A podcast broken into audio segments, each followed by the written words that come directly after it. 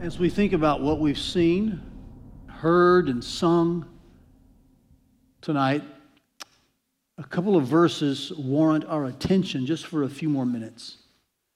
I think will help us understand from a larger perspective what's going on on this day, 2,000 plus years ago. Those verses are found in 1 Corinthians 15. There are verses 10 and 11. Let me read them to you. If you have your phone, you might could use that tonight. If not, it might be a little darker to see your Bibles for the purpose of our evening. I'll read these to you. They're rooted in the 11 verses then in which we're spending this Passion Week. Here's what verses 10 and 11 say to us. It's Paul writing, and he begins the first verse with a contrasting word he says, But by the grace of God, I am what I am. And his grace toward me was not in vain. So notice that he begins with a contrasting word, but. We'll see more about that in a second. And he uses a continuing word in the middle of the verse. He says, And his grace toward me was not in vain. So something about Paul's past is in view, and something about, about Paul's present and future is in view. Just keep that in mind. He's connecting all of it to the grace of God.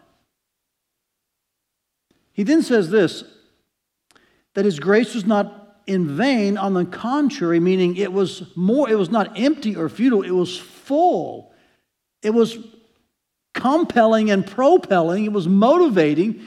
He says, on the contrary, I worked harder than any of them, speaking of the other apostles and by that, he doesn't mean that he was better than them or more important. He's meaning that this was his mission specifically to work with these Corinthians, so he worked with them more than the other ones. But then he says this it was not I, but the grace of God that is with me. So whether then it was I or they, so we preach and so you believed. You find the phrase grace of God twice in these two verses. And it is the overarching term for what we remember this weekend, including and especially tonight on Good Friday. It's the grace of God. And Paul says here two things that are quite intriguing about God's grace. He says, first of all, it is what forgave his sin. Remember the contrasting word I mentioned to you? Where Paul begins the verse by saying, But by the grace of God I am what I am. So, what was he before the grace of God intersected his life? Well, the previous verse tells us he was a persecutor of the church of God. And for this reason, he says he was not worthy to be called an apostle. He's meaning there, from human standards, by every horizontal perspective, because I persecuted God's church, I, I shouldn't be an apostle now in God's church.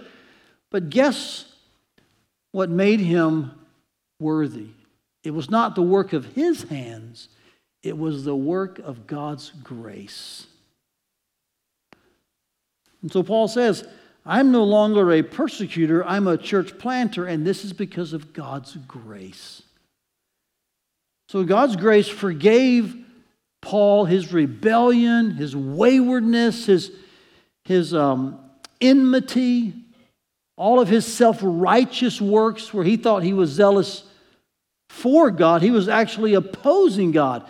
And yet, by God's grace, through Christ, God forgave Paul and changed him. So he was not what he was, but now he's something new. And Paul here says, By the grace of God, I am what I am. Isn't that just refreshing? Aren't you glad that God's grace has changed you and taken you out of where you were and what you were and made you something new. It was not the work of your hands. All your hands could do was, was build walls against God, sin against God, rebel against God. And by the way, perhaps some of you are like Paul. Your works of sin against God were in self righteousness. You were trusting all your morality to win favor with God. You see, some do have the story of the back alley drug addict, right? We have that testimony that that, that God saves us from, and it's a, it's a life of great wickedness, we'll call it visibly. But then there are those of us who we know God has saved us with just as much grace, but it's been from a life of self righteousness. And both are equally disastrous. None of that on either end gains us favor with God at all. It's only by His grace. And so Paul here says, It's the grace of God that has forgiven me of my sin, of what I used to be, and has changed me to what I am. But then he says, And his grace toward me was not in vain, meaning the grace is now, now compelling him towards something greater and deeper and lasting.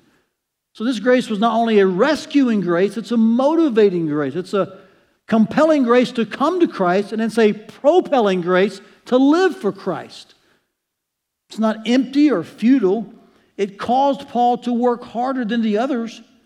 But he says it was not I, but the grace of God that's with me. So Paul here says not only did God's grace forgive my sin, God's grace fuels my service. You see, this is why we as Christians, as followers of Christ, we don't come to the cross and say, okay, that was a one time event, I'm done, now on with my life. The cross consistently fuels us for a life of service to God and others.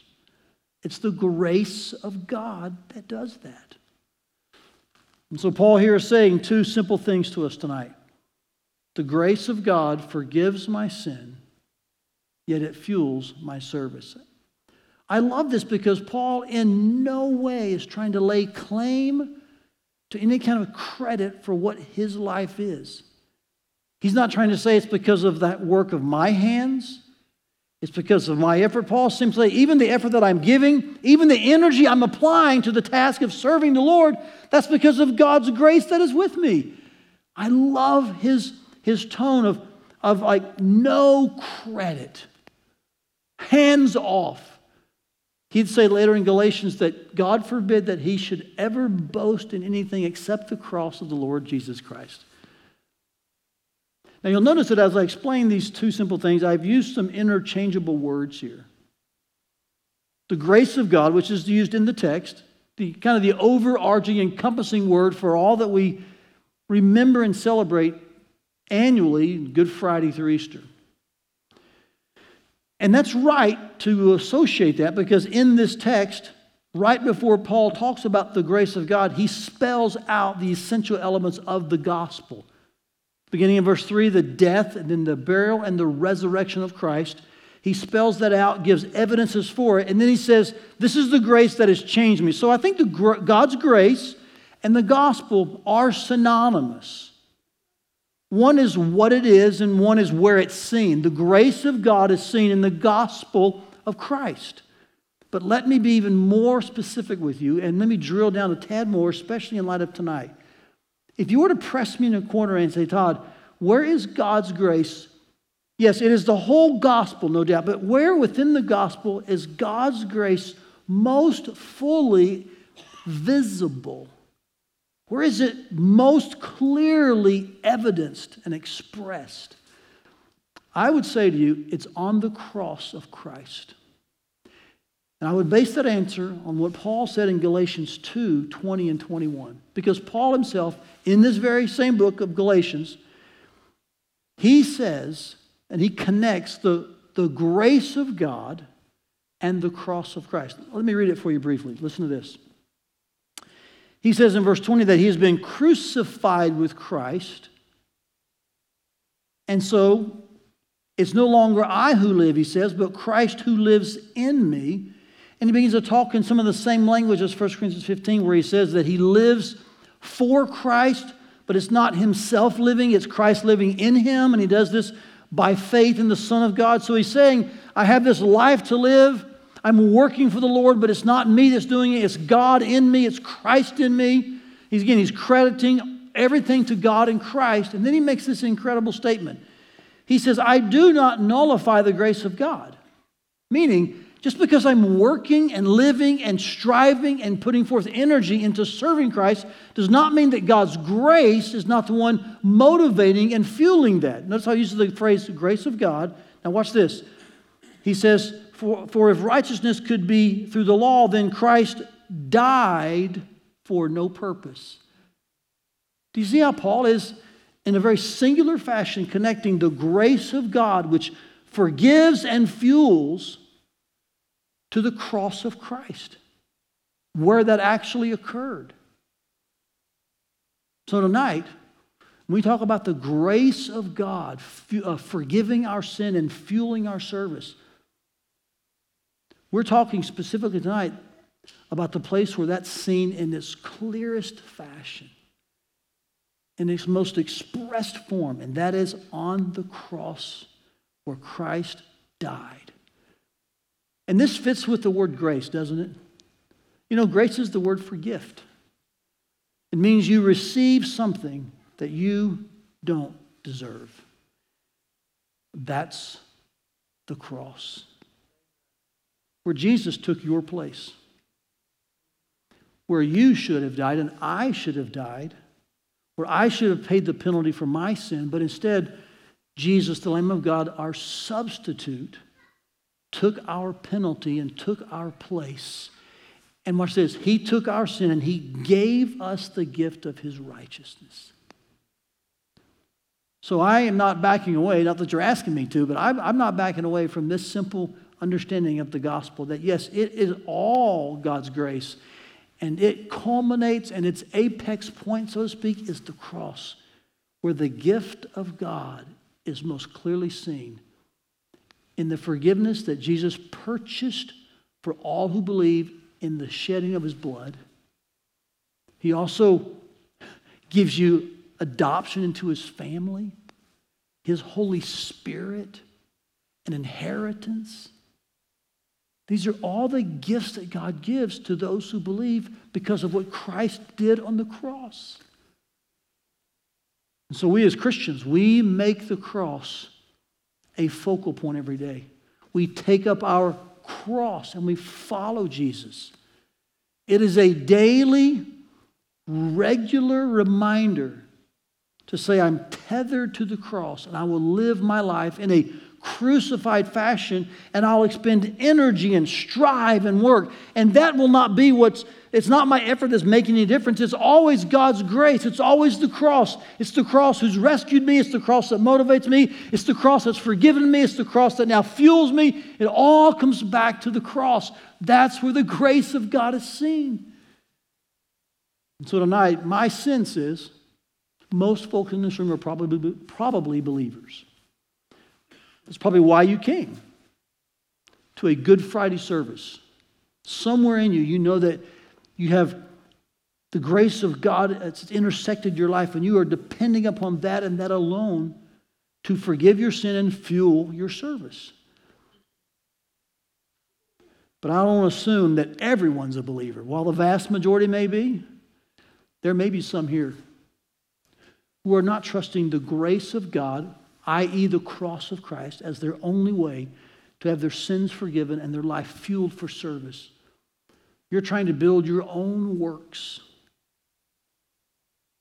You're trying to craft your own spiritual resume to impress God.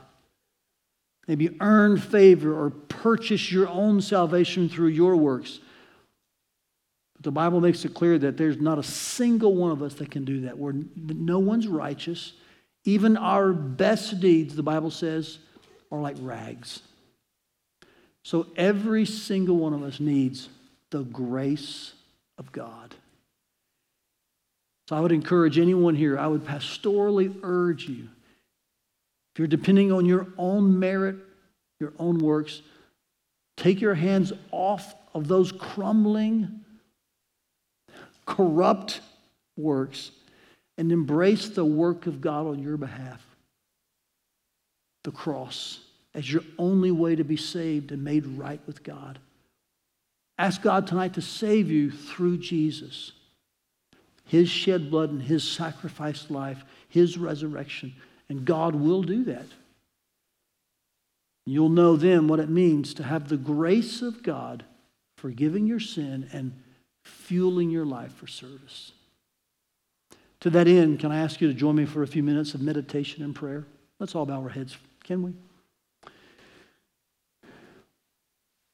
All of our heads are bowed and our eyes are closed. Will you think with me about the cross? The pinnacle place of God's grace? Will you, for a moment, think upon that day when God's grace was revealed to you in the person of Christ on the cross, and you simply believed that Jesus was the gift of salvation? Just think about that day and let your heart begin to rejoice in the work of God on your behalf. You think about what's ahead in your life and all the ways that you want to live for Jesus and bearing your cross and embracing difficulty and sharing your faith with others, all the things that encompass what it means to, to live the crucified life. Will you thank God in this moment for the grace to live that way? In other words, will you now in your seat, just for a moment, will you put the cross in the crosshairs of your vision?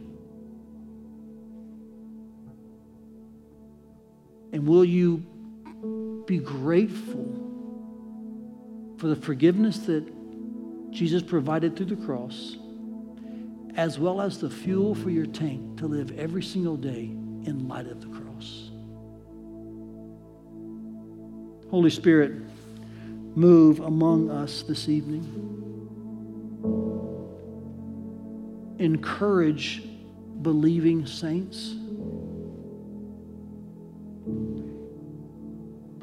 Come alongside a weary teenager tonight.